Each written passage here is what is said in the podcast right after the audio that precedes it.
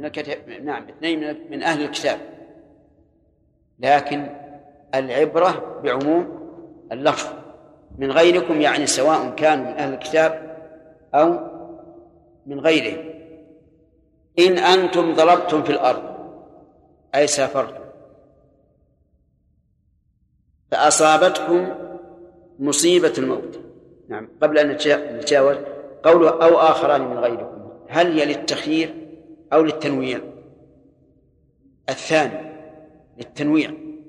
يعني أو آخران من غيركم إن لم يوجد ذوى عدل منكم إن أنتم ضربتم في الأرض أي سافرتم.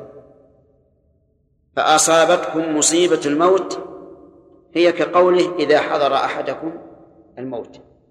يعني أيقنتم أنكم ميتون لكون المرض مرضا مخوفا لا يجبر تحبسونهما. هذا كالتفصيل لقوله أو آخران من غيره يعني عند أداء الشهادة تحبسونهما أي الآخران من غيرنا. والمراد بالحبس الإيقاف. توقفونهما. من بعد الصلاة أي من بعد صلاة العصر. لأن الصلاة صلاة العصر هي أفضل الصلوات وهي الصلاة الوسطى. وآخر النهار أقرب في إجابة الدعاء من من أول النهار. لا سيما إذا كان ذلك في يوم الجمعة. تحبسونه من بعد الصلاة أي صلاة العصر. فإذا قال قائل لماذا جعلتم ال للعهد؟ الذهني ولم تجعلوها للجنس.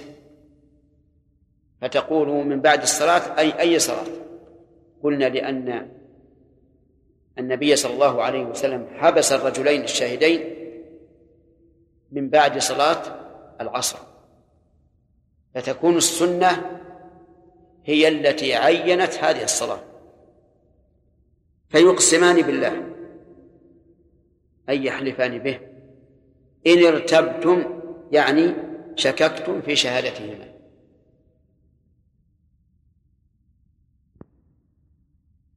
لا نشتري به ثمنا أي لا نشتري بهذا اليمين ثمنا ولو كان المشهود له ولو كان ذا قربى أي صاحب قرابة.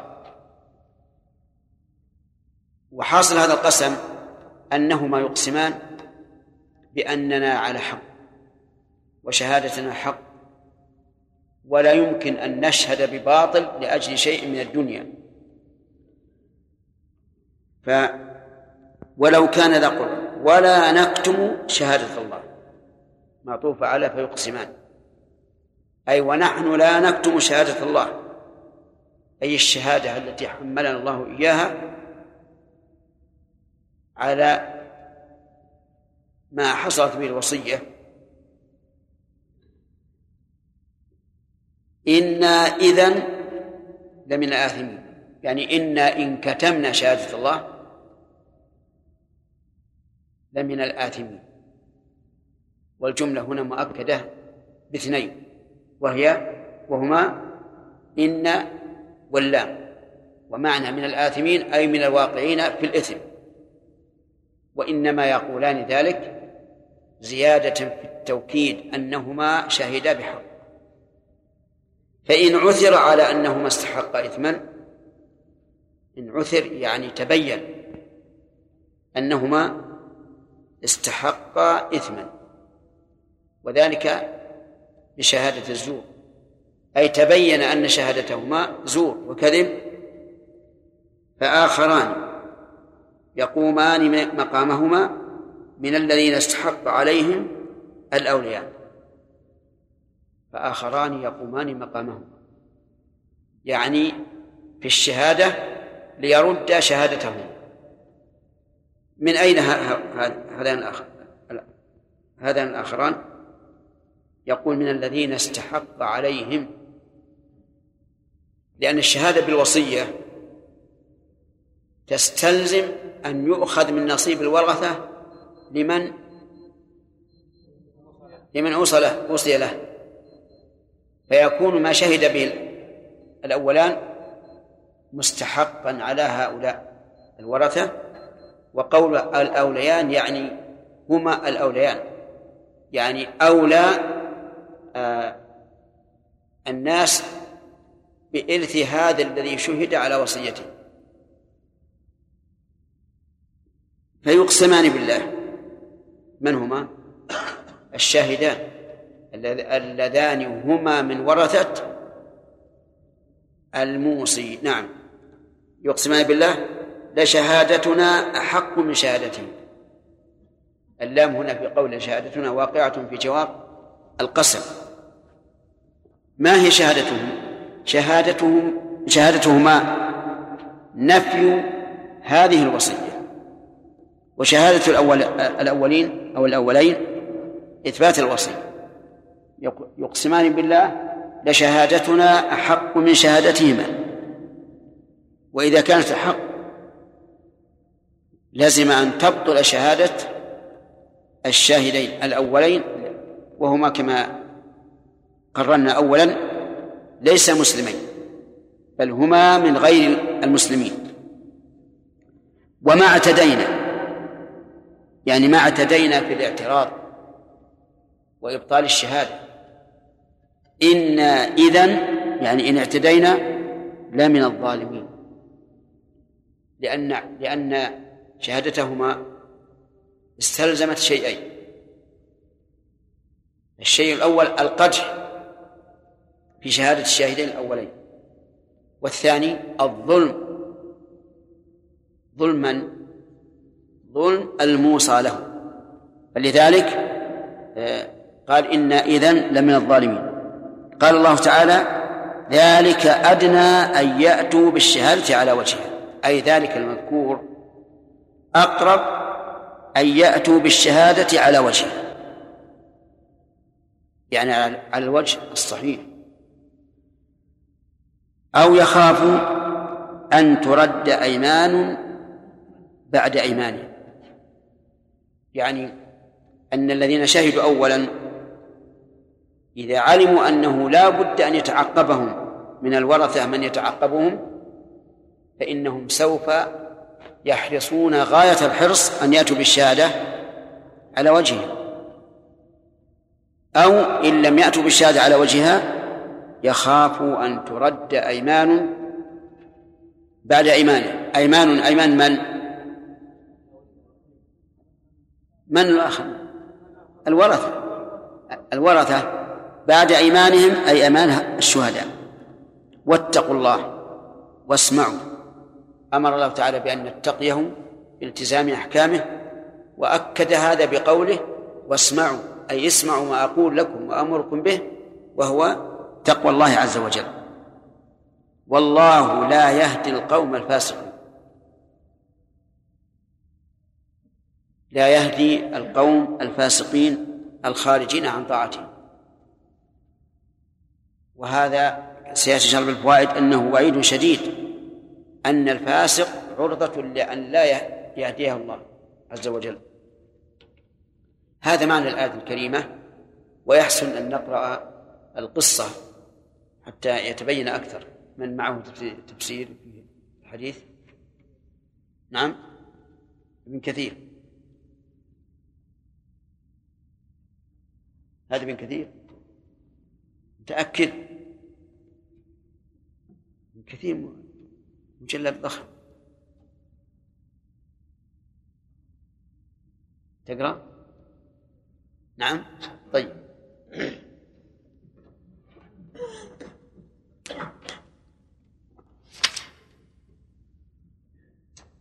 من أول تفسير ها؟ من أول ما أي من أول.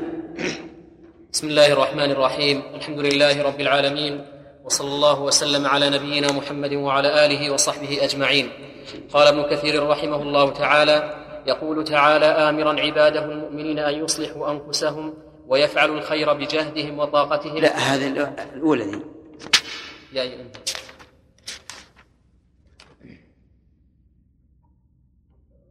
قال ابن كثير اشتملت هذه الآية الكريمة على حكم عزيز. قيل إنه منسوخ. رواه العوفي عن ابن عباس وقال حماد بن أبي سليمان عن إبراهيم إنها منسوخة. وقال آخرون أتدرون ما هي؟ يعني شهادة الكافر. وهذه سنذكرها إن شاء الله في الفوائد أن بعض العلماء قال إنها منسوخة ولكن ليس بصحيح. المائدة يقولون ليس فيها شيء منسوخ. لأنها من آخر ما نزل. نعم. وقال آخرون وهم الأكثرون فيما قاله ابن جرير بل هو محكم ومن, ومن ادعى النسخ فعليه البيان. فقوله تعالى يا أيها الذين آمنوا شهادة بينكم إذا حضر أحدكم الموت حين الوصية اثنان هذا هو الخبر لقوله شهادة بينكم فقيل تقديره شهادة اثنين حذف المضاف وأقيم المضاف إليه مقامه. وقيل دل الكلام على تقدير أن يشهد اثنان وقوله ذوى عدل وصف الاثنين بأن يكونا عدلين وقوله منكم أي من المسلمين قاله الجمهور. قال علي بن أبي طلحة عن ابن عباس في قوله ذوى عدل منكم قال من المسلمين. رواه ابن أبي حاتم. ثم قال وروي عن عبيدة وسعيد بن المسيب والحسن ومجاهد ويحيى بن يعمر والسدي وقتادة ومقاتل بن حيان وعبد الرحمن بن زيد بن أسلم نحو ذلك. وقال ابن جرير خلينا الدرس القادم إن شاء الله.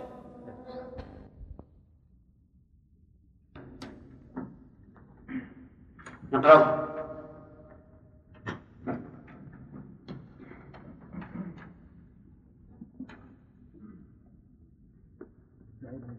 ها؟ اي ما ما قرأت السطر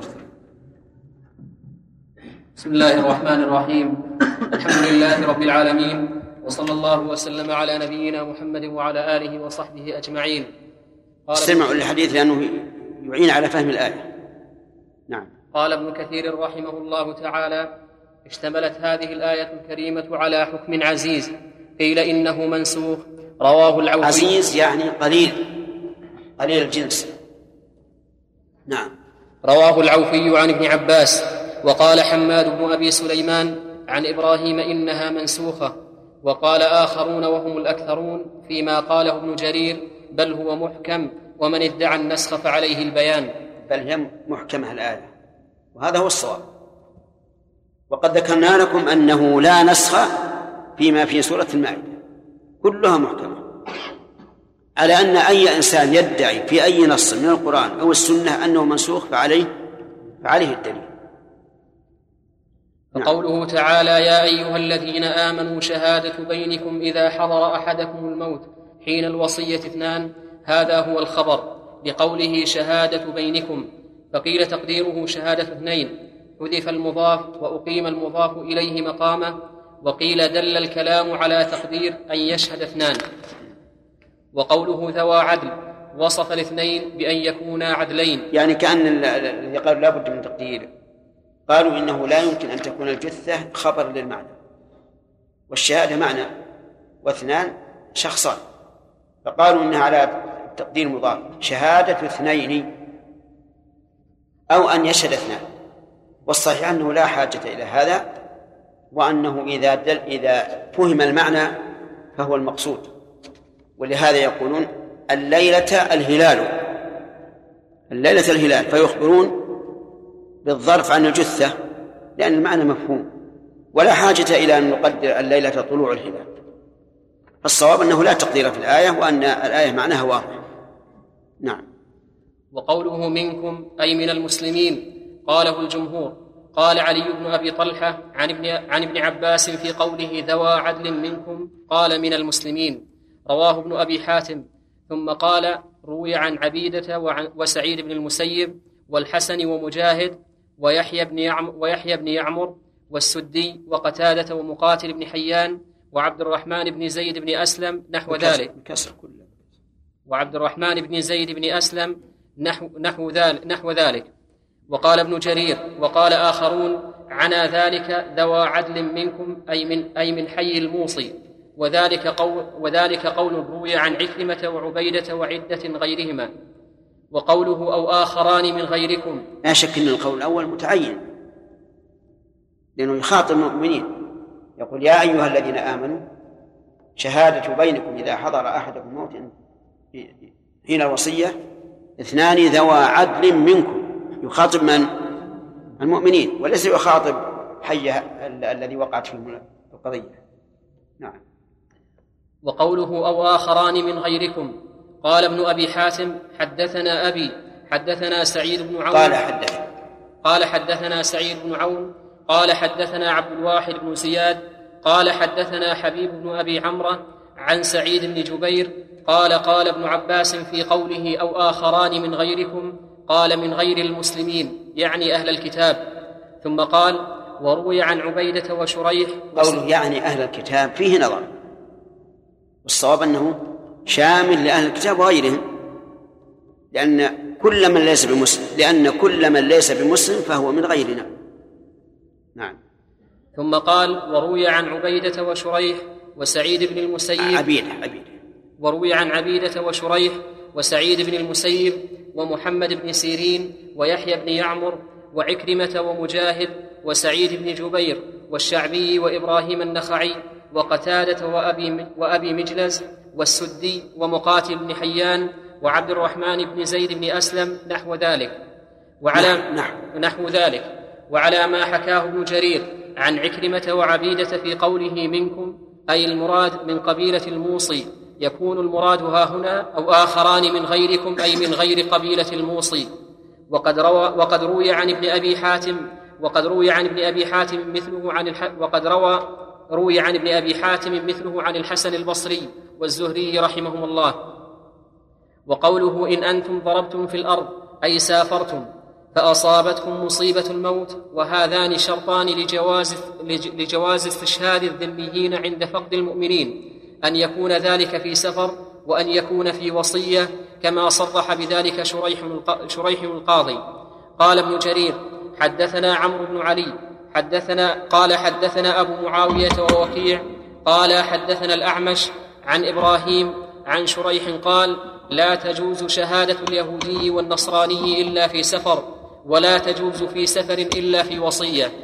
ثم رواه عن أبي كريب عن أبي بكر بن عياش عن أبي إسحاق السبيعي. قال قال شريح فذكر مثله.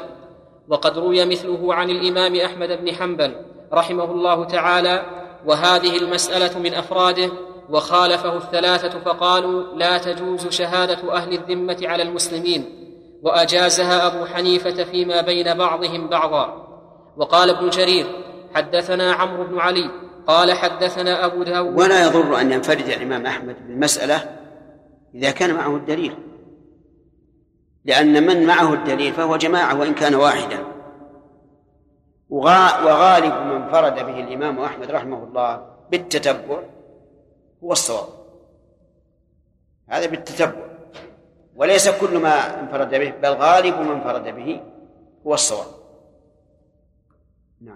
وقال ابن جرير حدثنا عمرو بن علي قال حدثنا أبو داود قال حدثنا صالح بن أبي الأخضر عن الزهري قال مضت السنة أنه لا تجوز شهادة كافر في حضر ولا سفر إنما هي في المسلمين.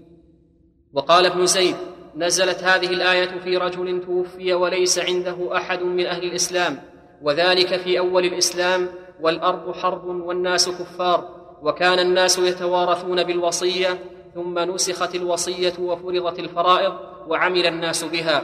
رواه ابن جرير وفي هذا نظر والله أعلم. وقال ابن جرير اختلف في قوله شهادة بينكم إذا حضر أحدكم الموت حين الوصية اثنان ذوى عدل منكم أو آخران من غيركم هل المراد أن يوصي إليهما أو يشهدهما على قولين؟ أحدهما أن يوصي إليهما كما قال محمد بن إسحاق عن يزيد بن عبد الله بن قصير قال سئل ابن مسعود رضي الله عنه عن هذه الآية.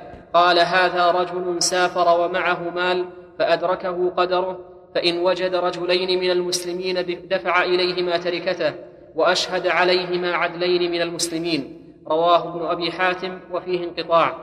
والقول الثاني أي أنهما يكونان شاهدين وهو ظاهر سياق الآية الكريمة فإن لم يكن وصي ثالث معهما اجتمع فيهما الوصفان الوصاية والشهادة كما في قصة تميم الداري وعلي بن بداء كما سيأتي ذكرها آنفا إن شاء الله وبه التوفيق. وقد استشكل ابن جرير كونهما شاهدين قال لأنا لا نعلم حكما يحلف فيه الشاهد وهذا لا يمنع يحلف. يحلف به الشاهد. قال لأننا لا نعلم حكما يحلف فيه الشاهد وهذا لا يمنع الحكم الذي تضمنته هذه الآية الكريمة وهو حكم مستقل بنفسه لا يلزم أن يكون جاريا على قياس جميع الأحكام على أن هذا حكم خاص بشهادة خاصة في محل خاص وقد اغتفر فيه من الأمور ما لم يغتفر في غيره فإذا قامت قرائن الريبة حلف هذا الشاهد بما بمقتضى ما دلت عليه هذه الآية الكريمة.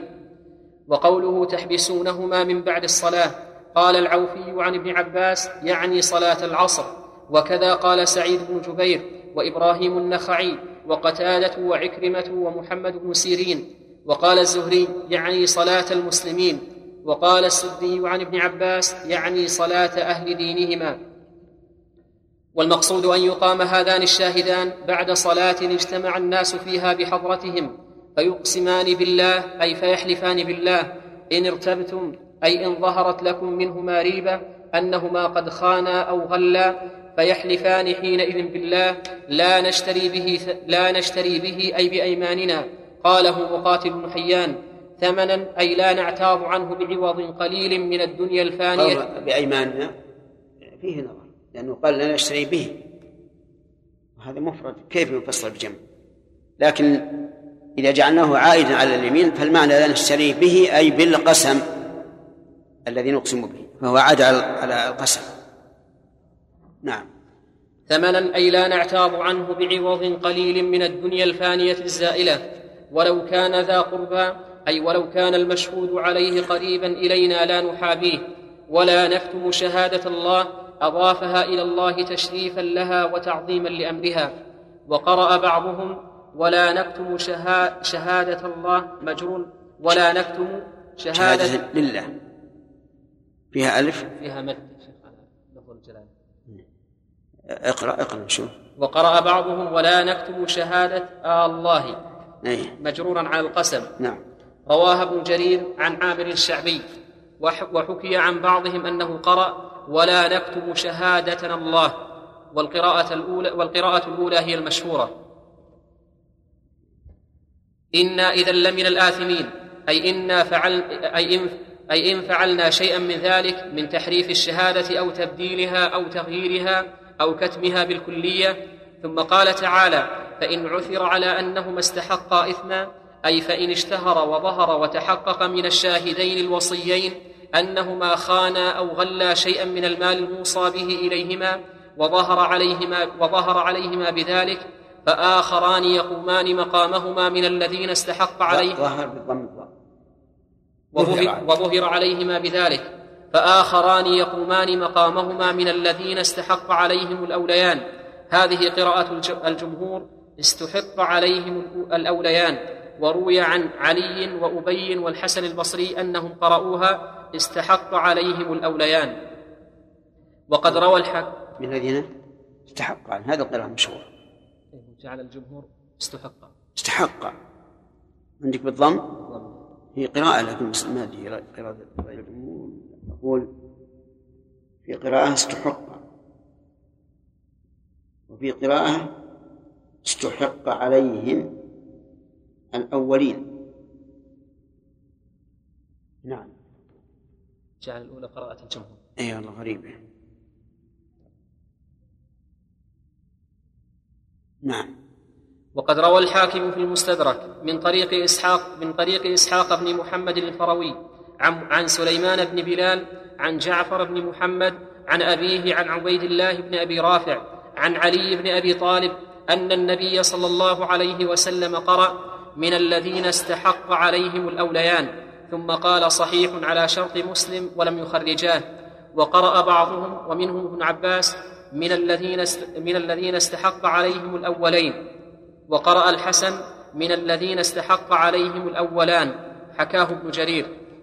فعلى قراءة الجمهور يكون المعنى بذلك أي متى متى تحقق ذلك بالخبر الصحيح على خيانتهما فليقم اثنان فليقم اثنان من الورثة المستحقين للتركة وليكون من أولى من يرث من, من أولى من يرث ذلك المال. فيقسمان بالله لشهادتنا أحق من شهادتهما أي لقولنا إنهما خانا أحق وأصح وأثبت من أي لقولنا. أي لقولنا إنهما خانا أحق وأصح وأثبت من شهادتهما المتقدمة.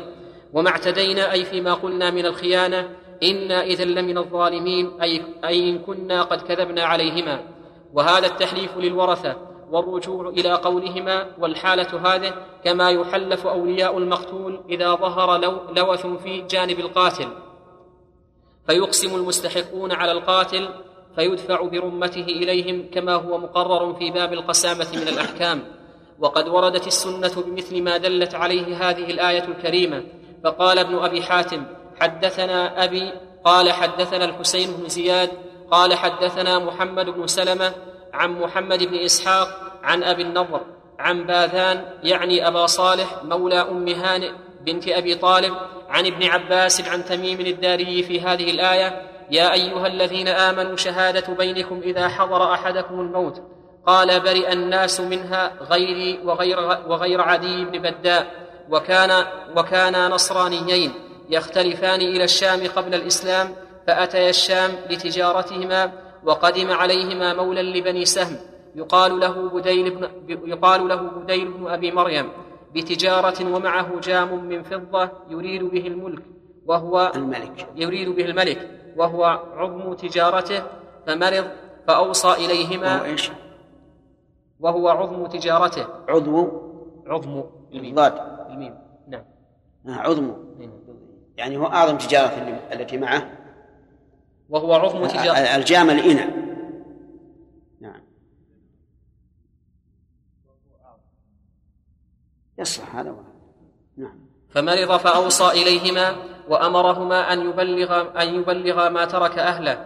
قال تميم فلما مات أخذنا ذلك الجام فبعناه بألف درهم ثم اقتسمناه أنا وعلي بن بداء. فلما قدمنا إلى أهله دفعنا إليهم ما كان معنا وفقدوا الجام فسألونا عنه فقلنا ما ترك غير هذا وما دفع إلينا غيره.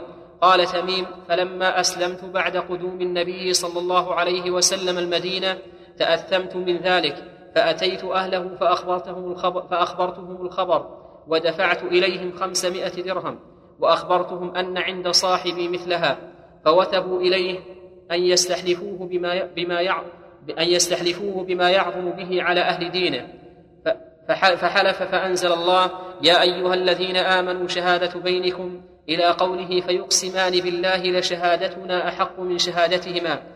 فقام عمرو بن العاص ورجل آخر منهم فحلفا فنزعت الخمسمائة من عدي بن بداء. وهكذا رواه أبو عيسى الترمذي وابن جرير. كلاهما عن الحسن بن أحمد. كلاهما عن الحسن بن أحمد بن أبي شعيب الحراني.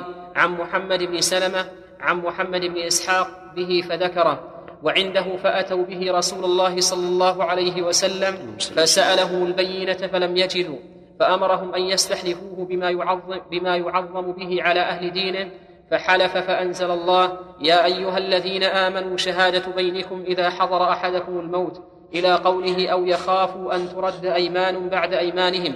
فقام عمرو بن العاص ورجل آخر فحلفا فنزعت الخمسمائة من عدي بن بداء. ثم قال هذا حديث غريب وليس إسناده بصحيح. وأبو النضر الذي روى عنه محمد بن إسحاق هذا الحديث هو عندي محمد بن السائب الكلبي يكن أبا النضر وقد تركه أهل العلم بالحديث وهو صاحب التفسير.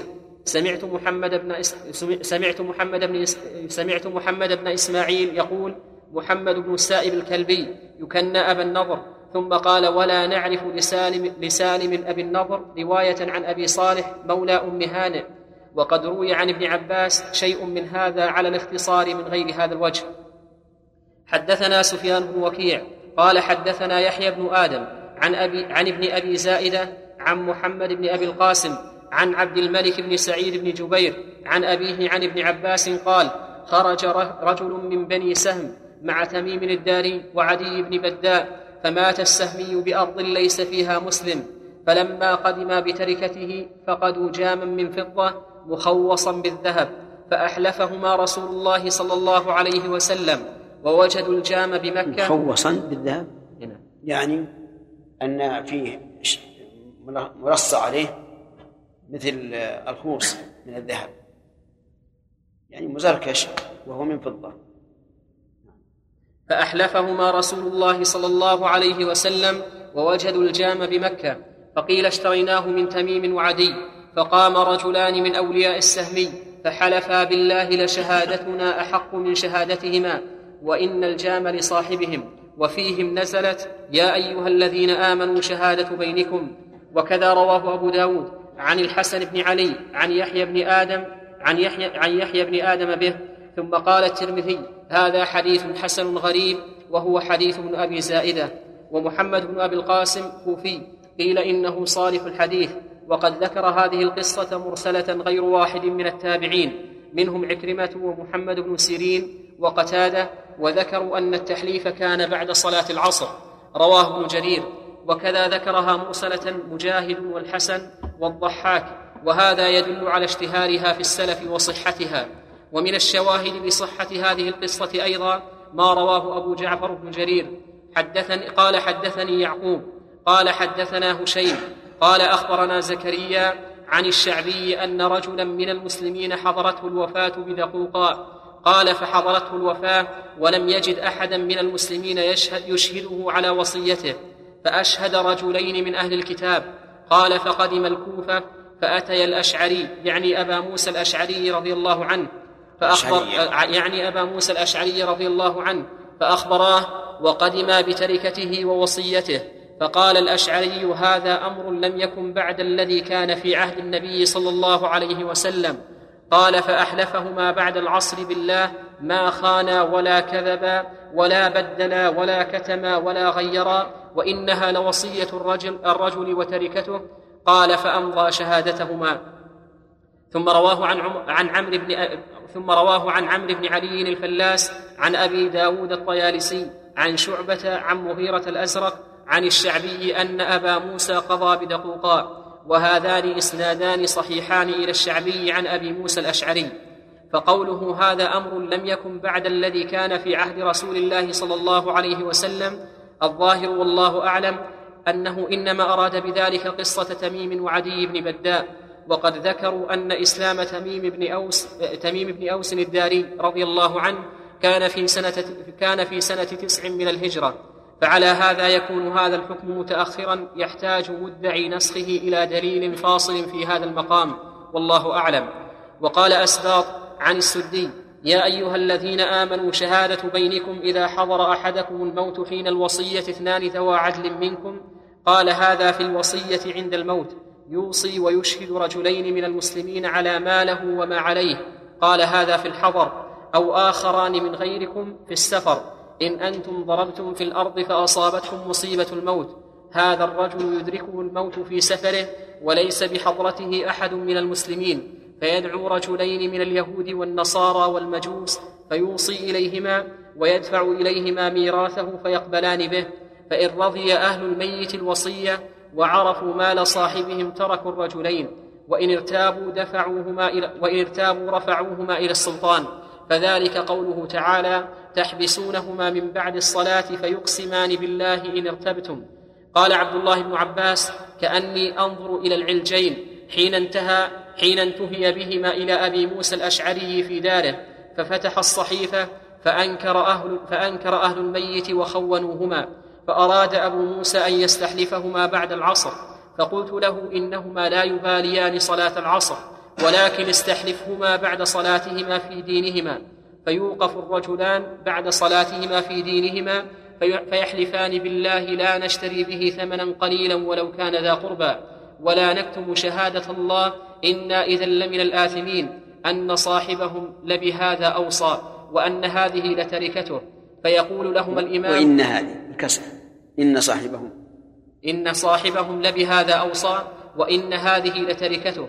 فيقول لهما الإمام قبل أن يحلفا إنكما إن كتمتما أو خنتما فضحتكما في قومكما ولم تجز لكما شهادة وعاقبتكما فإذا قال لهما ذلك فإن ذلك أدنى أن يأتوا بالشهادة على وجهها. رواه ابن جرير. وقال ابن جرير حدثنا الحسين. قال حدثنا هشيم. قال أخبرنا مغيرة عن إبراهيم وسعيد بن جبير أنهما قالا في هذه الآية يا أيها الذين آمنوا شهادة بينكم الآية قال إذا حضر, إذا حضر الرجل الوفاة في سفر فليشهد رجلين من المسلمين فإن لم يجد رجلين من المسلمين فرجلين من أهل الكتاب فإذا قدما بتركته فإن صدقهما الورثة قبل قولهما وإن اتهموهما أحلفا بعد صلاة العصر بعد صلاة العصر بالله ما كتمنا ولا كذبنا ولا خنا ولا غيرنا. وقال علي بن أبي طلحة عن ابن عباس في تفسير هذه الآية فإن ارتيب في شهادتهما استحلفا بعد الصلاة بالله ما اشترينا بشهادتنا ثمنا قليلا. فإن اطلع الأولياء على أن الكافرين كذبا في شهادتهما قام رجلان من الأولياء فحلفا بالله إن شهادة الكافرين باطلة وإنا لم نعتد فذلك قوله فإن عثر على أنهما استحقا إثما. يقول إن اطلع على أن الكافرين كذبا فآخران يقومان مقامهما يقول من الأولياء فحلفا بالله إن شهادة الكافرين باطلة وإنا لم نعتد فترد شهادة الكافرين وتجوز شهادة الأولياء. وهكذا رواه العوفي عن ابن عباس رواهما, رواهما ابن جرير. وهكذا قرر هذا الحكم على مقتضى هذه الآية غير واحد من أئمة التابعين والسلف رضي الله عنهم وهو مذهب الإمام أحمد رحمه الله. وقوله ذلك أدنى أن يأتوا بالشهادة على وجهها. أي شرعية هذا الحكم على هذا الوجه المرضي من تحليف الشاهدين الذميين وقد استريب بهما أقرب إلى إقامتهما الشهادة على هذا على الوجه المرضي. وقوله أو يخافوا أن ترد أيمان بعد أيمانهم أن يكون الحامل لهم على الإتيان بالشهادة على وجهها وهو تعظيم الحلف بالله ومراعاة جانبه وإجلاله والخوف من الفضيحة بين الناس إذا ردت اليمين على الورثة فيحلفون ويستحقون ما يدعون. ولهذا قال أو يخافوا أن ترد أيمان بعد أيمانهم. ثم قال واتقوا الله أي في جميع أموركم واسمعوا أي وأطيعوا. والله لا يهدي القوم الفاسقين يعني الخارجين عن طاعته ومتابعة شريعته. أطال رحمه الله على هذه الآية لأن هذه الآية فيها إشكالات. لكنه وجه حل جميع هذه الإشكالات. فيها إشكالات من جهة الإعراب ومن جهة السياق. ولكن الله عز وجل يتكلم بما شاء كيف شاء حتى يعرف الناس أن هذا القرآن الكريم مناسب لمقتضى الحال. والقضية معقدة حكما وإعرابا وغير ذلك لكن الحمد لله بمثل هذا التفسير الذي سمعتم يزول الإشكال.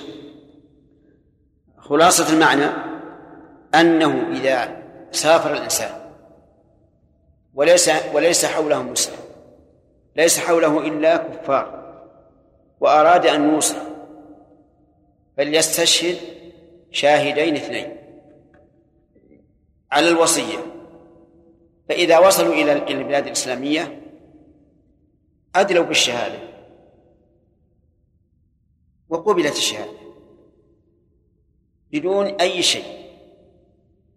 إلا إذا حصل ارتياب. فإذا حصل ارتياب حينئذ نستعمل القسم. نحبسهما من بعد الصلاة ونجعلهما يقسمان بالله. أنهما صادقان وأنهما لم يشتريا في شهادتهما شيئا من الدنيا. ويخوفان. يخوفان أن ترد أيمان بعد أيمانهم لأن أولياء المقتول إذا أقسموا رد الشهادة الشاهدين. ومعلوم أنه إذا حكم برد شهادتهما صار ذلك عار عليهما وخزي. فربما إن لم يخاف من الله خاف من العار والخزي. ولهذا قال ذلك أدنى أن يأتوا بالشهادة على وجهها أو يخافوا أن ترد أيمان بعد أيمان واتقوا الله واسمعوا والله لا يهدي القوم الفاسقين. هذا مجمل معنى الآية الكريمة. لكن فيها فوائد. فيها فوائد كثيرة. نذكر منها ما نسأل الله أن ييسره ويوفقنا به للصواب.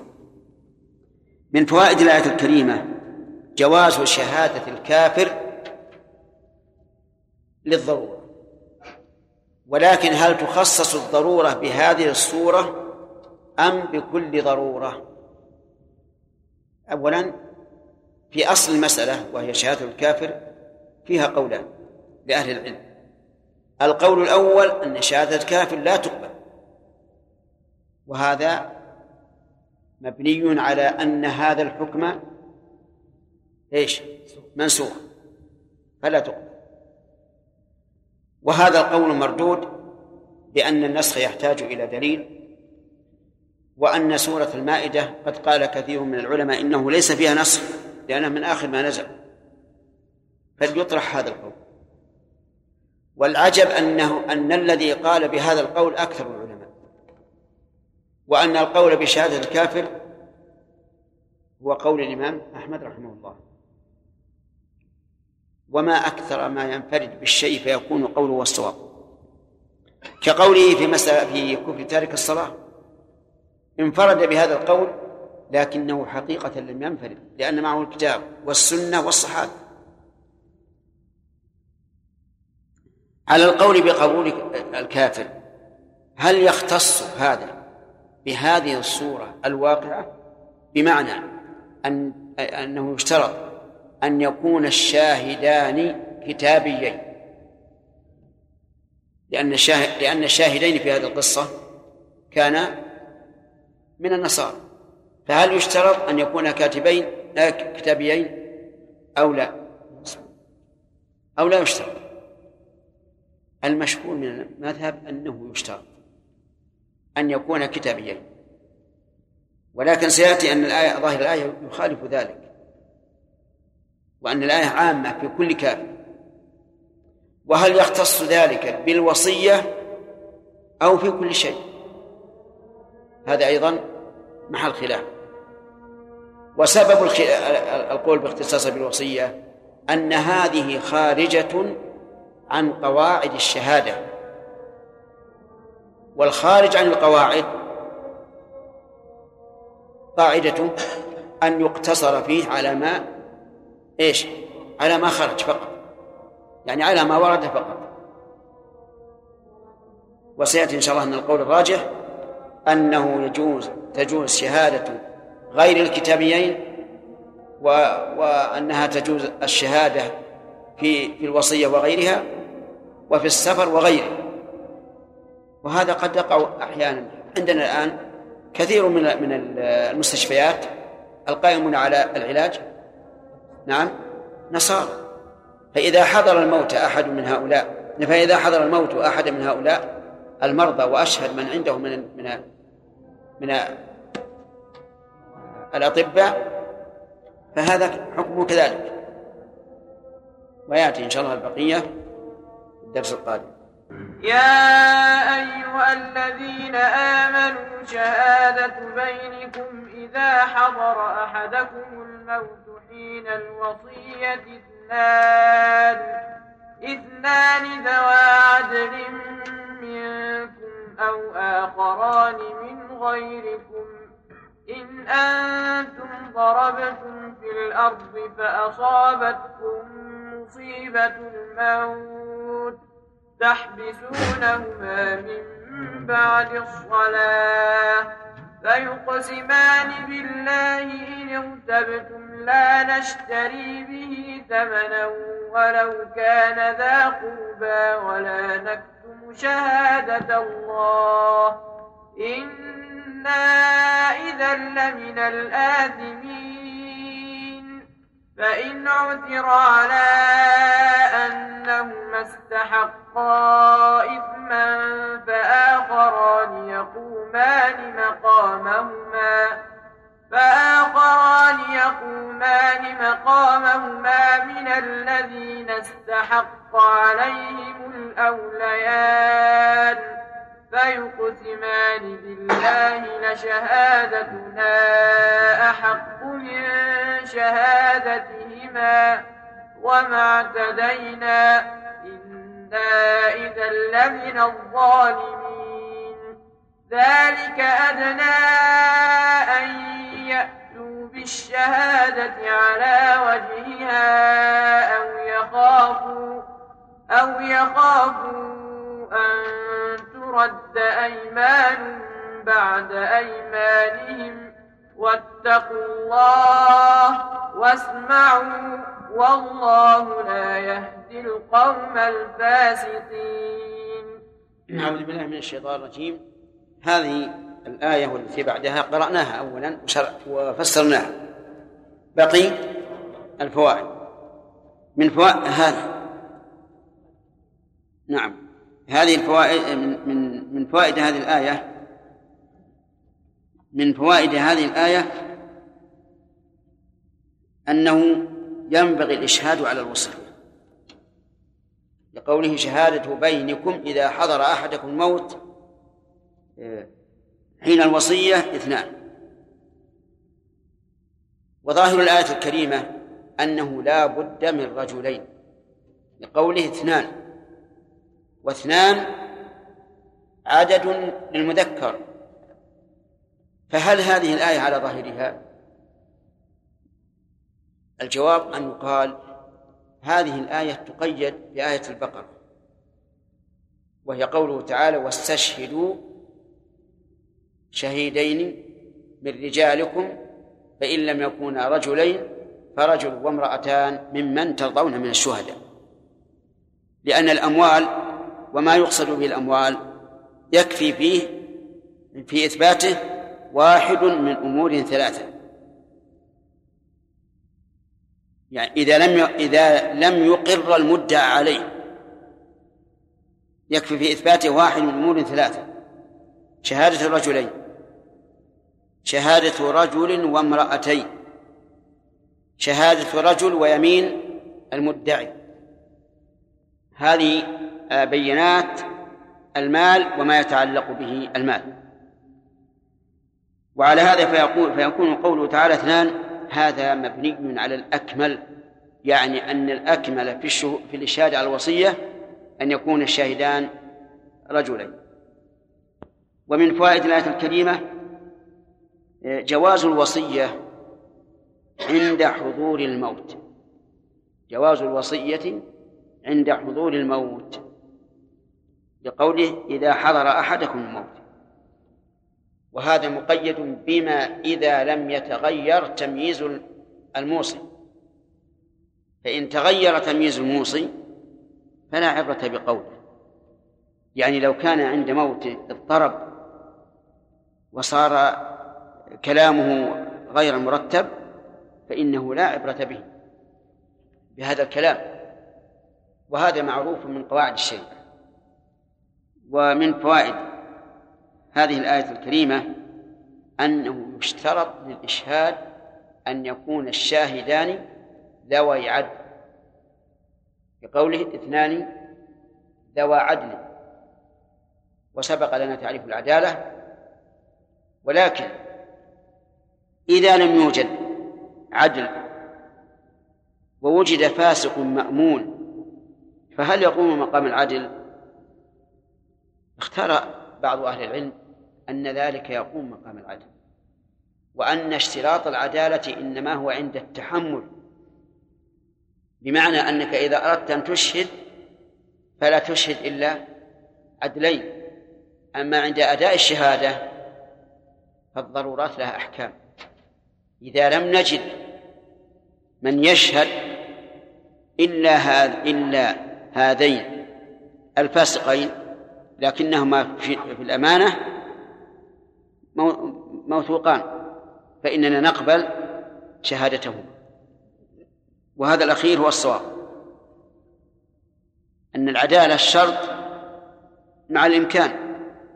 وأما إذا لم يمكن فإنه تقبل شهادة الفاسق بشرط إيش؟ أن يكون ثقة. وكم من إنسان يكون فاسقا في عبادته؟ لكنه أمين في شهادته. و ونعلم أننا لو اتبعنا اشتراط العاد العدالة في أداء الشهادة معتبرين الشروط التي ذكرها الفقهاء في العدالة أن كثيرا من الحقوق سوف سوف تضيع. لأن كثيرا من الناس ليسوا على الاستقامة التي ذكرها الفقهاء رحمهم الله. ومن فوائد الآية الكريمة جواز شهادة الكافر إذا عدم المسلم. لقوله أو آخران من غيركم. وهل يختص هذا بالكتابيين بالكتابيين أم بكل كافر؟ ظاهر الآية. كل كافر لقولها وآخران من غيره سواء كان يهوديا أو نصرانيا أو بوذيا أو شيوعيا أي كافر لقوله من غيركم. وهذه المسألة اختلف فيها العلماء على ثلاثة أقوال. القول الأول أن شهادة الكافر لا لا تقبل مطلقا. وأجابوا عن هذه الآية بأنها منسوخة. لأن الله تعالى اشترط العدالة في الشهود والكافر ليس بعدل. والقول الثاني أنه جائز أن شهادة الكافر جائزة بشرط أن يكون كتابيا وأن يكون عند الضرورة. فاشترطوا شرطين. الأول الضرورة بأن لا يوجد مسلم. والثاني أن يكون الشاهدان كتابيين. وهؤلاء احتجوا لاشتراط الضرورة بقوله تعالى إن أنتم ضربتم في الأرض إلى آخره. وقيدوا ذلك بالكتابيين أو بالكتابيين قيدوا ذلك لأن القضية التي وردت فيها الآية كان الشاهدان من أهل الكتاب. وقالوا في في في تقرير الاستدلال إن خروج إن عدم اشتراط الإسلام في هذه الصورة خرج عن الأصل. وما خرج عن الأصل وجب اختصاصه بما ورد فيه فقط ولا شك أن الجواب على هؤلاء سهل. نقول الآية الكريمة عامة والعبرة بعموم اللفظ. ولذلك إذا أراد الله تعالى تخصيص الحكم بأهل الكتاب قيده. كما في قوله تعالى والمحصنات من الذين أوتوا الكتاب من قبل وقال وطعام الذين أوتوا الكتاب حل لكم. فأما أن نقيد ما أطلقه الله فهذا ليس بصواب. وهذه قاعدة يجب على طالب العلم أن يسلكها. كل شيء ورد مطلقا في القرآن والسنة فلا يجوز إضافة قيد إليه. أبدا. لأنه إذا فعل ضيق ما وسعه الله واتخذ نفسه مشرعا. ومستدركا على على الحكم الشرعي. وهذا خطير. فالقاعدة إذن أن كل ما أطلقه الله ورسوله فالواجب إيش؟ إبقاؤه على الإطلاق. ولا يحل أن نضيف إليه قيدا إلا بدليل. الدليل لا بد من اتباعه.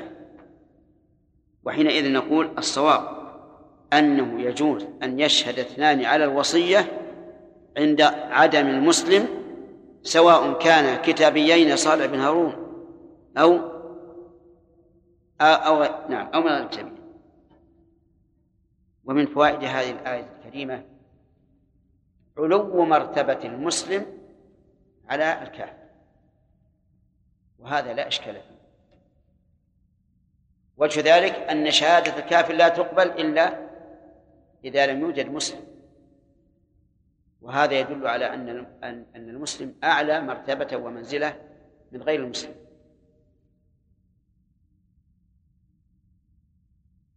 فإن قال قائل فهمنا أن شهادة الكافر فيما يتعلق بأمور المسلمين لا تجوز إلا عند الضرورة.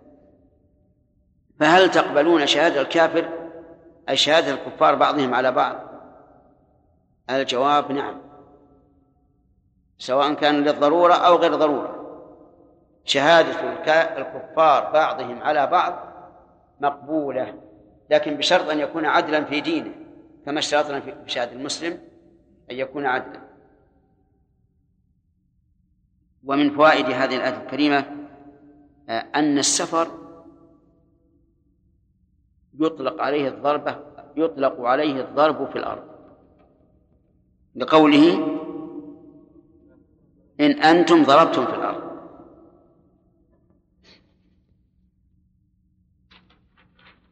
والقرآن الكريم تارة يذكر السفر بلفظه وتارة يذكر عنه الضرب في الأرض.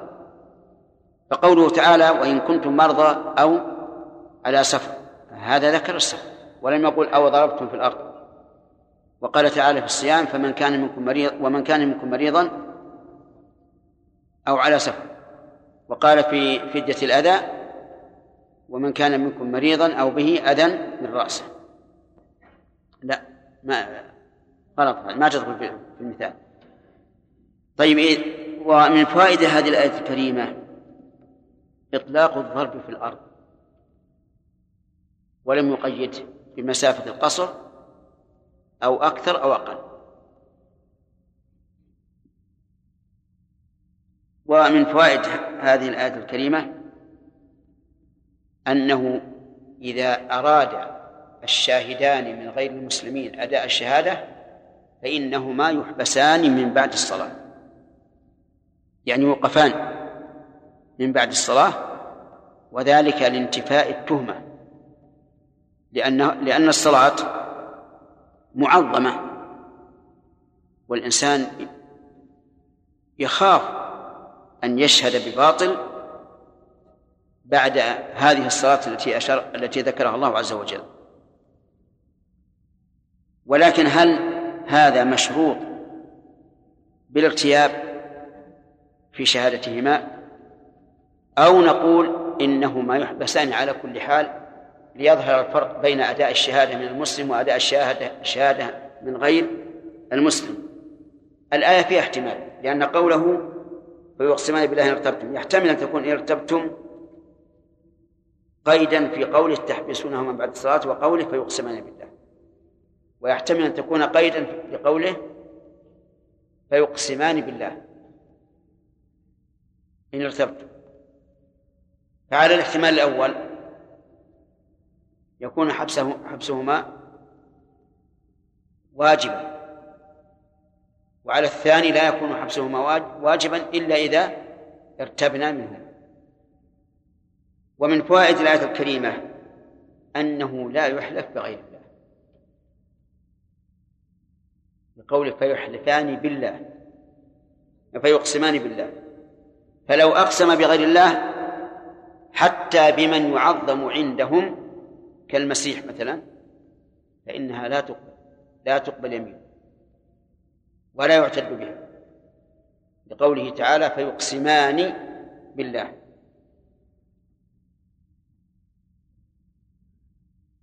وقوله نعم ومن فوائد الآية الكريمة أن إقسامهما لا يلزم إلا عند الارتياب في شهادتهما. تؤخذ يا وليد منين؟ من قوله إن ارتبت. طيب. فهل يؤخذ من هذا أن لنا أن للقاضي أن يحلف الشاهدين عند عند الارتياب في شهادتهما نعم. نقول نعم. له ذلك. ولا يقول قائل إن هذا إنما ورد في ارتياب في ارتيابنا في الكفار. لا لو قال قائل إن هذا إنما ورد في ارتيابنا في شهادة الكفار فالجواب الحكم يدور مع علته. لأننا لم لم نحلفهما بالله إلا عند الارتياب لا لأجل لا لكونهما إيش؟ كفارا. لا نعم. لا لكونهما من الكفار. طيب. إذن للقاضي أن يحلل الشهود إذا ارتاب في شهادته. طيب. هل له أي للقاضي أن يفرق الشهود أيضا عند الارتياب بأن يخلو بكل واحد منهما ويسأله سؤالا تفصيليا. حتى إذا اختلفا عرف أن شهادتهما غير صحيحة. الجواب نعم. له ذلك. وهل له أن يوري فيظهر لهما خلاف ما لا خلاف ما يريد؟ لاستظهار الحق. الجواب نعم. ويدل لذلك قصة سليمان مع المرأتين اللتين خرجتا في حاجة لهما ثم أكل الذئب ولد إحداهما. فتخاصمتا إلى داود فقضى به للكبرى. ثم تخاصم إلى سليمان فطلب السكين. دعا بالسكين قال يريد أن يشق الولد نصفين ويعطي الكبرى نصف والصغرى نصف الكبرى وافقت على هذا. ليش؟ ما في قلبها رحمة له وولدها قد مات أكله الذئب فليكن هذا تبعا له. الصغرى قالت يا نبي الله هو لها هو لها. فتنازلت عن دعواها ليش؟ لشفقتها شفقتها ورحمتها. تنازلت. وليس معنى قولها هو لها أنه عبد لها لا. هو لها يعني أنها قد تنازلت عن الدعوة. فقضى بها سليمان عليه الصلاة والسلام لمن؟ للصغرى. فإذا ارتاب القاضي في شهادة الشهود فلا بأس أن يوري في الحكم من أجل استظهار الحق. ومن فوائد هذه هذه الآية الكريمة أن يكون صفة الإقسام على هذا. لا نشتري به ثمن ولو كان ذا قربى ولا نكتم مشاهدة الله. فهل يكتفى بالمعنى أو لا بد من هذا اللفظ بعينه؟ الصواب أنه يكفي المعنى. يكفي المعنى. لأن هذا اللفظ لا يتعبد به. حتى نقول لا يمكن أن يغير. بل عبر الله عز وجل عن المعنى بهذا اللفظ. إذن فالمرجع يا إخواننا المرجع ليش؟ المرجع إلى المعنى. ومن فوائد هذه هذه الآية الكريمة الإشارة إلى أن للقرابة تأثيرا في الميل. والعاطفة لقولهما ولو كان ذا قربى. وهذا شيء فطري معروف. وقد أشار الله تبارك وتعالى إلى هذا في قوله ما كان للنبي والذين آمنوا أن يستغفروا للمشركين ولو كانوا أولي قربى. وقال تعالى يا أيها الذين آمنوا كونوا قوامين بالقسط شهداء لله ولو على أنفسكم أو الوالدين والأقربين. ومن فوائد هذه الآية الكريمة أن كتمان الشهادة إثم. لقوله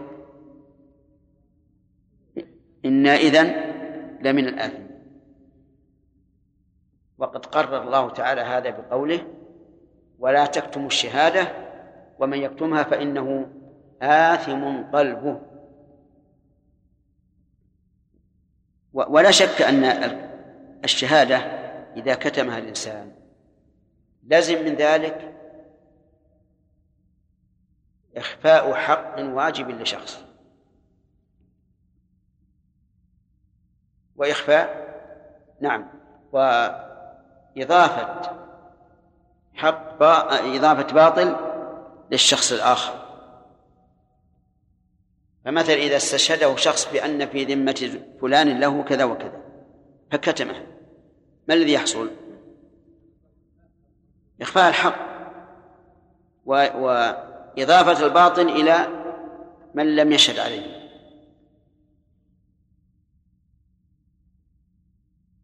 ومن فوائد هذه الآية الكريمة الآيتين رد اليمين على المدعي رد اليمين على المدعي لقوله فإن عثر على أنهما استحق إثما فآخران يقومان مقامهما إلى آخره. كيف رد اليمين على المدعي ادعى زيد على عمرو مئة ريال. فطلبنا البينة من زيد فقال لا بينة عندي. ولكن أطلب يمين المدعى عليه. أفهمتم؟ إذا حلف المدعى عليه انتهت الخصومة. لا ما هو بريء انتهت الخصومة. بمعنى لو أن المدعي فيما بعد علم ببينة له لم يعلمها من قبل فإنه على دعواه لكن انتهت الخصومة. لو قال المدعي إذا نكل على اليمين احكم عليه بأن الخصومة انتهت وأنه لا يطالبني بشيء. فرأى القاضي أن يرد اليمين على المدعي. فهنا لا بأس. لا بأس. لماذا؟ لأنه قد يكون المنكر قد يكون المنكر صادقا ولكن يحتاج إلى إثبات زيادة فيردها عليه. وهذا القول هو الصحيح. أنه يجوز أن ترد اليمين على المدعي. كما في هذه الآية. ومن فوائد هذه الآية هذه الآية الكريمة جواز تنقيب من عليه الحق عن القضية والتدقيق فيها حتى يعثر على حق فيها. لقوله فإن عثر على أنهم والعثار لا يكون إلا بعد التحري.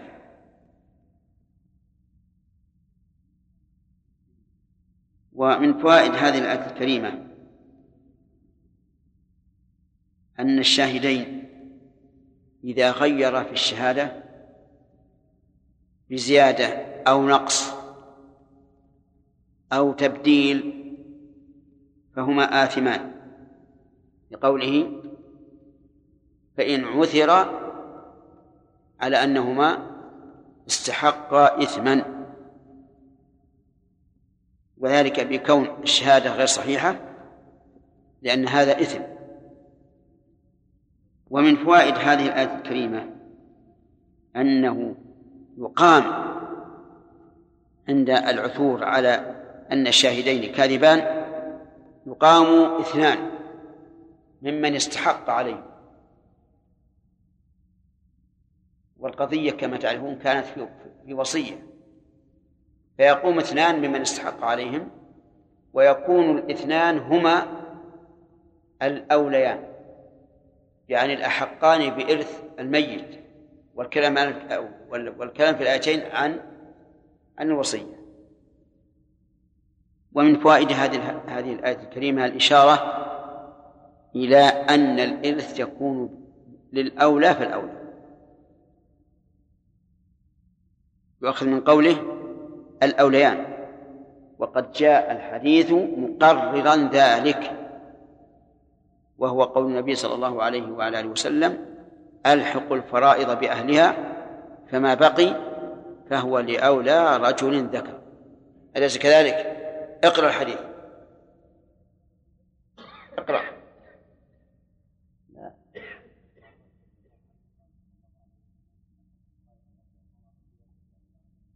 عن ابن عباس رضي الله عنه قال صلى الله عليه وسلم. إيه لا بد أن تكون هكذا. طيب. ومن فوائد هذه الآية الكريمة كما ذكرنا أولا أن أنهما أن ترد اليمين على المدعي لقول فيقسمان بالله. و ومن فوائدها فوائد الآية الكريمة أن الشاهد أن المدعى عليه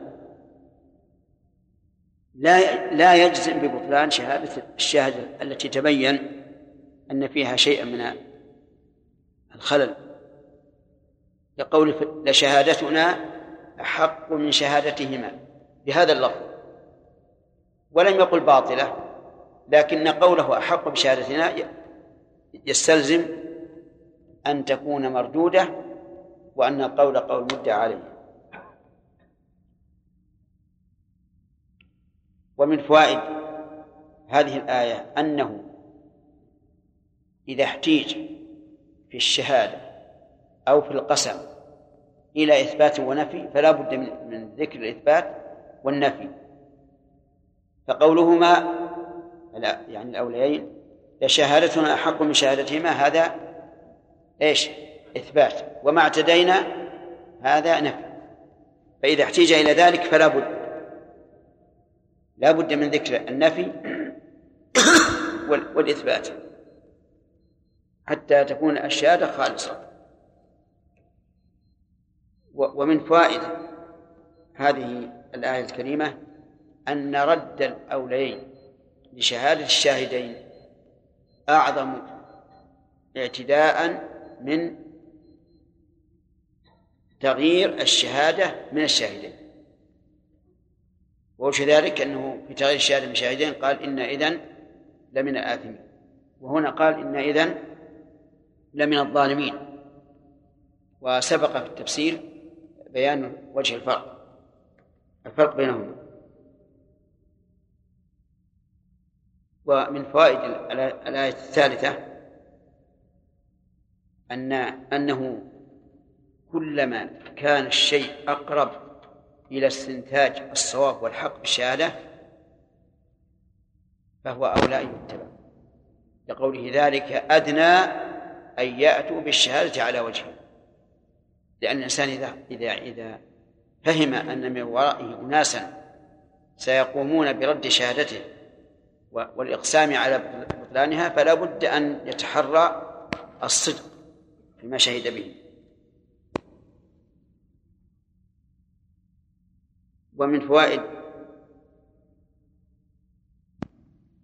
هذه الآية الكريمة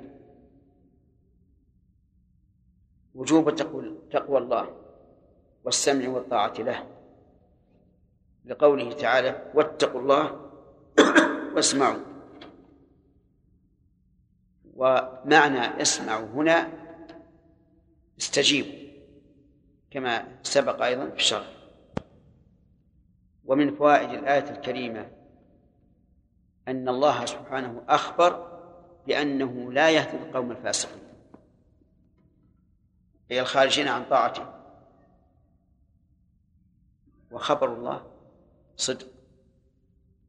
لكن يشكل على هذا أن الواقع أن الله إيش؟ عجيب. قد يهدي الفاسقين ويهدي الكافرين. فكيف نجمع بين الواقع وهذا الخبر الصادق؟ الجمع نقول إنه إن الله لا يهدي القوم الفاسقين أي الذين كتب الله تعالى عليهم الفسق.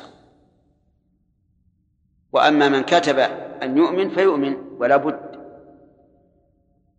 ولكن الفائدة من هذا إطلاق قوله لا يهدي القوم الفاسقين الإشارة إلى أن عدم هداية الله للفاسقين لأنهم اختاروا الفسق. كما قال تعالى فلما زاغوا أزاغ الله قلوبهم. والله لا يهدي القوم الفاسقين. نسأل الله لنا ولكم الهداية وأن يعيذنا من أنفسنا والشيطان. نعم. شهادة قلنا يجوز بعضهم على بعض. نعم. ولو كان لغير ضرورة. ولو كانوا؟ لغير ضرورة. إي نعم نعم. يعني هل لا يفرق بين هذا بين أهل الكتاب وغيرهم؟ إي لا فرق. لا. إي نعم. لكن لابد أن يكون عادلا في دينه. كما يشترط في المسلم أن يكون عادلا. شيخ ما, عبد الله جلال آه، ما ذكرنا شيخ ان الشهادة بعد العصر أن لأهل الكتاب لا يعتبرون هذه الصلاة عندهم يعني معظمة. كان في حديث ابن عباس عندما قال ابن موسى الأشعري يعني يعني لا الصواب الصواب ان المراد صلاة العصر وإن لم يعظموها لأنها عظيمة عند الله ولانها العقوبة أسرع إلى من شهد كاذبا أو حلف كاذبا بعد صلاة العصر. وابن عباس يا شيخ. نعم. يعني اجتهاد ابن عباس يخالف يخالف هذا؟ وش قال؟ حديث ابو موسى الأشعري عندما قرأناه في التفسير. نعم. عندما قال له اجعلها بعد صلاة في دينه. في إيش؟ في دينه. إيه هذا اختياره. نعم. اشترك رجلان في جريمة ما اشترك. رجلان في جريمة. نعم. عند التحقيق وجدت قرائن كثيرة تدل على أنهما هم الفاعلان حقيقة. أنهما؟ هم الفاعلان لهذه الجريمة. مفتعلانها؟ هم الفاعلان لها. أي أقول اشترك في جريمة وثبت وثبت. قرائن يا شيخ هذه بالقراءة نعم. ثم أراد المحققون أن يعني يسحبوا منهم اعترافات. هل يجوز مثلا المحقق أن مثلا يخلو بأحدهم ويقول إن صاحبك قد اعترف بهذه الجريمة وكان أنك- أنكراه من قبل؟ نعم. لا ما يجوز. لأن هذا كذب.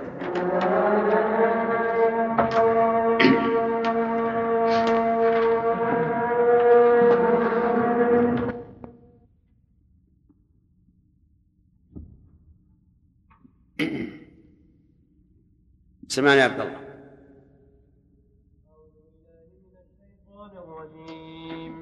يوم يجمع الله الرسل فيقول ماذا أجبتم؟ قالوا لا علم لنا إنك أنت علام الغيوب.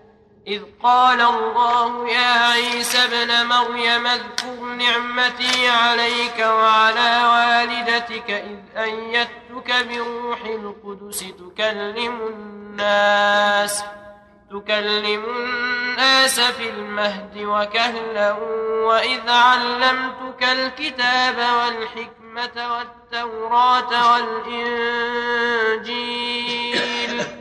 وإذ تخلق من الطين كهيئة الطير فتنفخ بإذني فتنفخ فيها فتكون طيرا بإذني وتبرئ الأكمه والأبرص بإذني وإذ تخرج الموتى بإذني وإذ كففت بني إسرائيل عنك إذ جئتهم بالبينات. فقال الذين كفروا منهم إن هذا إلا سحر مبين. وإذ أوحينا بالله من الشيطان الرجيم سبق لنا قواعد في التفسير ينبغي أن نراجعها الآن. أولا ما الذي ينبغي لمن أراد أن يفسر كتاب الله عز وجل؟ محمد. آدم.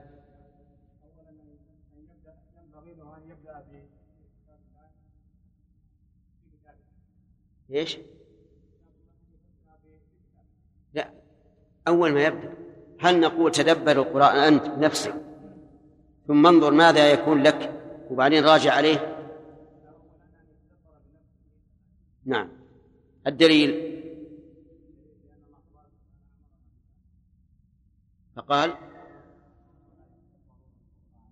أفلا يتدبرون القرآن؟ وقال كتاب نزلناه إليك مبارك ليتدبروا آياته. طيب. وهل يكون عند الإنسان ثقة أنه أصاب ما أراد الله؟ جزاء. إذن كيف يعمل؟ طيب. بعد ذلك يرجع إلى كتب التفسير. وهل يرجع إلى كتب التفسير بالأثر أو بالنظر؟ بالأثر أولا وبالنظر ثانيا. طيب. آه، يشترط لهذا إذا أراد أن يفسر القرآن بعد ما يتدبر بنفسه أن يرجع إلى الأخ اللي وراء نعم. كتب التفسير انتهينا منه. لكن هل يفسر القرآن أو هل يرجع في تفسير القرآن إلى كتب إلى آراء المتأخرين يعني المراتب التي يسلكها. يفسر القرآن بإيش؟ بالقرآن. ثم ثم ما في ما في مرتبة ثانية.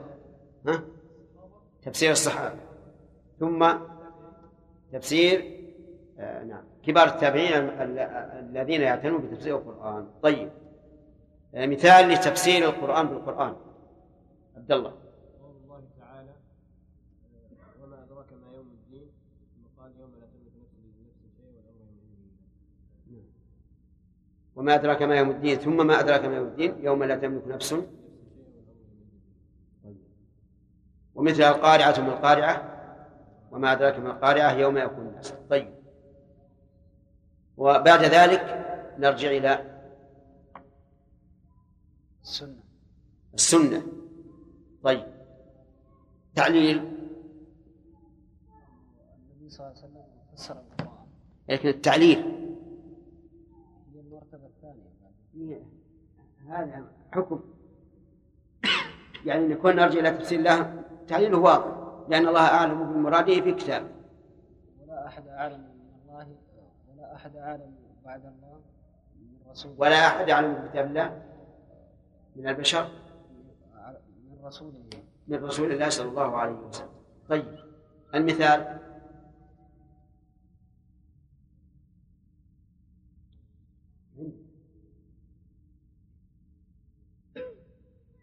يلا مراشد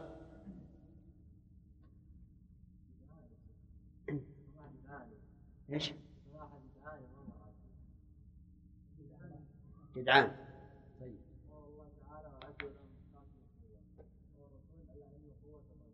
نعم. تمام. فسر النبي صلى الله عليه وعلى آله وسلم القوة بالرمي. تمام. آه تفسير الصحابة.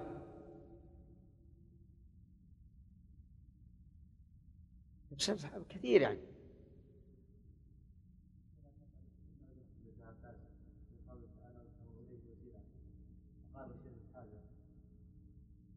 إيش؟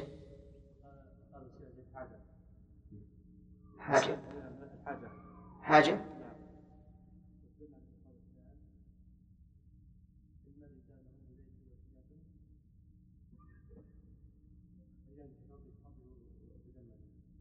لا على كل حال هذا يحتاج إلى إثبات. لكن كل غالب التفسير بالآثار غالب عن الصحابة مثل لا ريب فيه أي لا شك فيه. هذا موجود. نعم.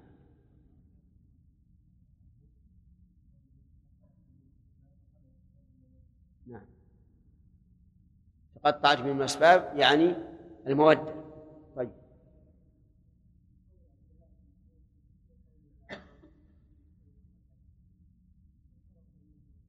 أحسن تمام. الأمثلة كثيرة في الواقع. طيب. إذا لم نجد في كلام الصحابة نرجع إلى كلام كبار التابعين المعتنين بالتفسير مثل من؟ مجاهد بن جبر نعم كيف عرفنا مجاهدا من الذين لهم عناية بالتفسير؟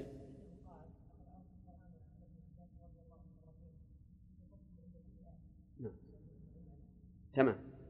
لأن أخذ التفسير عن ابن عباس. ابن عباس هو من أعلم الصحابة بالتفسير. إذا احتملت الآية معنيين. فهل نحملها عليهما أو ماذا؟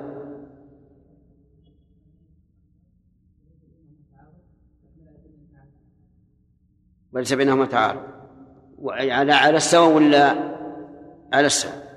طيب إذا إذا إذا احتملت معنيين على السواء وليس بينهما تعارض وجب أن تحمل على المعنيين جميعا. لأن لأنها إذا احتملت هذا صار المعنيان من من معانيها طيب. مثل. نعم.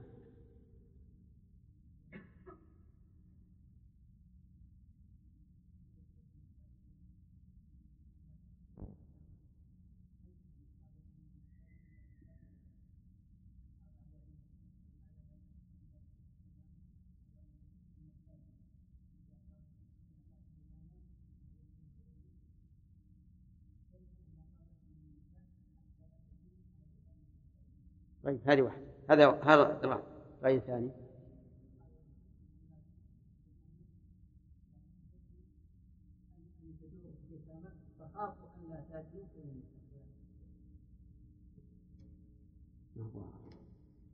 في كلمة واحدة أوضح من هذا.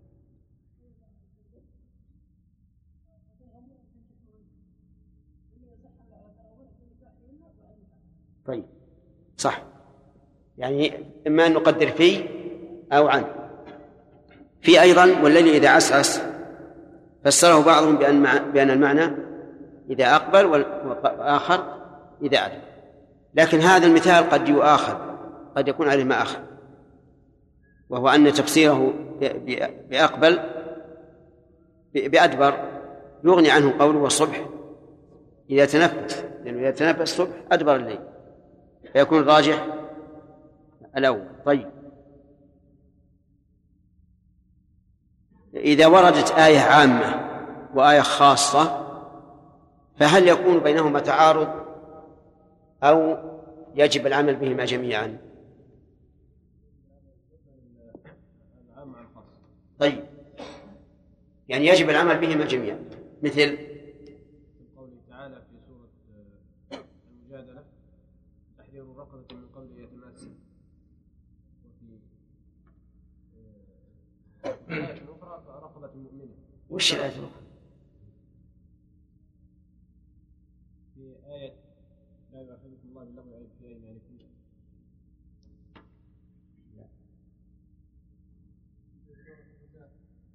آية آية القتل. آية القتل.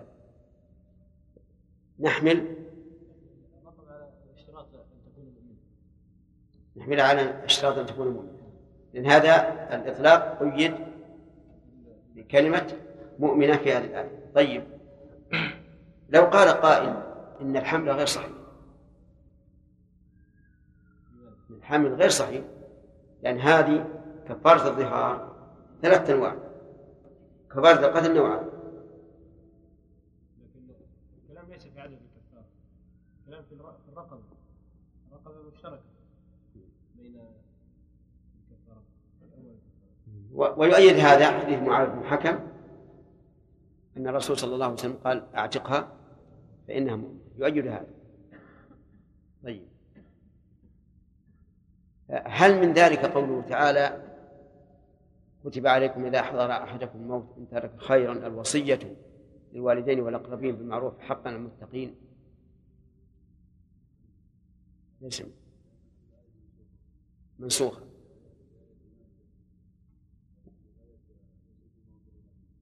المائدة. النساء نعم. طيب. توافقون على هذا؟ أن آية البقرة منسوخة بآية النساء؟ نعم.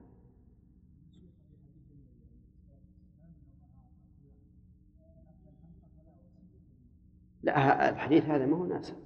الحديث مبين للناس. إن الله نسخ بآية المواليد لكن هل هي منسوخة بآية المواليد؟ نعم هي بين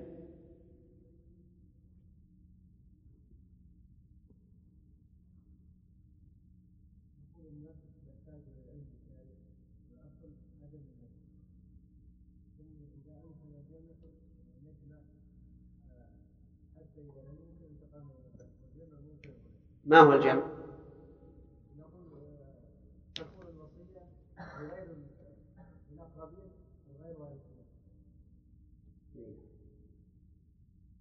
صحيح هذا هو الصواب غير منسوخ لأن الله قال للوالدين والأقربين أخرج من كان وارثا فيبقى من ليس بوارث فلا يعارض آية المواريث. لا أحيانا يكون الوالد غير وارث أحيانا يكون الوالد غير وارث كما لو كان الوالد رقيقا مثلا. فإنه لا يرث من ابنه لكن لا بأس أن يوصي له أو يؤمر أن يوصي له خصوصا إذا قلنا بأن العبد يملك بالتمليك. لأن العلماء اختلفوا هل العبد يملك بالتمليك أو أنه إذا ملك يكون الملك لسيده أو يفرق بين أن يكون المملك السيد فيملك أو غيره فلا يملك. الصحيح أنها غير منسوخة وما ورد عن السلف بأنها منسوخة فإن السلف يطلقون النسخ على التخصيص لأن التخصيص في الواقع نسخ للعموم. فيطلقون عليه النسخ. طيب مر علينا في قريبا في سورة المائدة قصة إشهاد الكافر على الوصية. فهي هي ذات سبب ولفظها عام. فهل نقول إن هذا العام يخصص بالسبب أو لا؟ نعم. يلا فجر. يقول السبب لا يخصص لا يخصص العموم. العبرة بعموم اللفظ لا بخصوص السبب. طيب. ما هو السبب الذي وردت فيه الآية. يا أيها الذين آمنوا شهادة بينكم. إذا حضر أحدكم الموت حين الوصية اثنان ذوى عدل منكم إلى آخره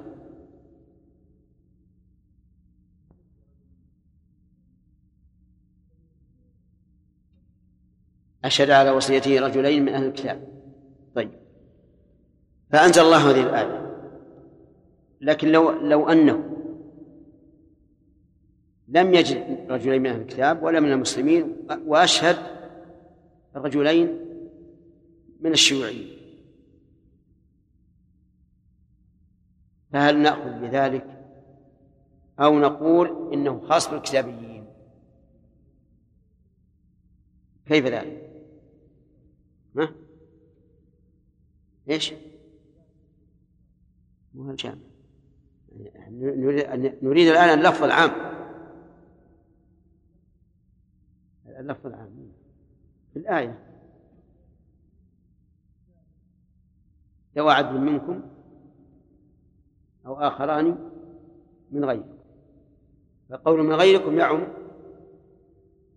الكتابيين وغير الكتابيين. طيب. هل يخص هذا الحكم يحيى؟ هل يخص هذا الحكم بشهادتهما في الوصية؟ أو حتى على غير الوصية لو لو شهد على أن الميت أقر بدين في ذمته لفلان.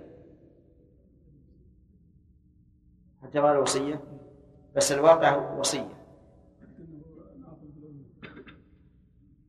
نأخذ بالعموم. وين العموم؟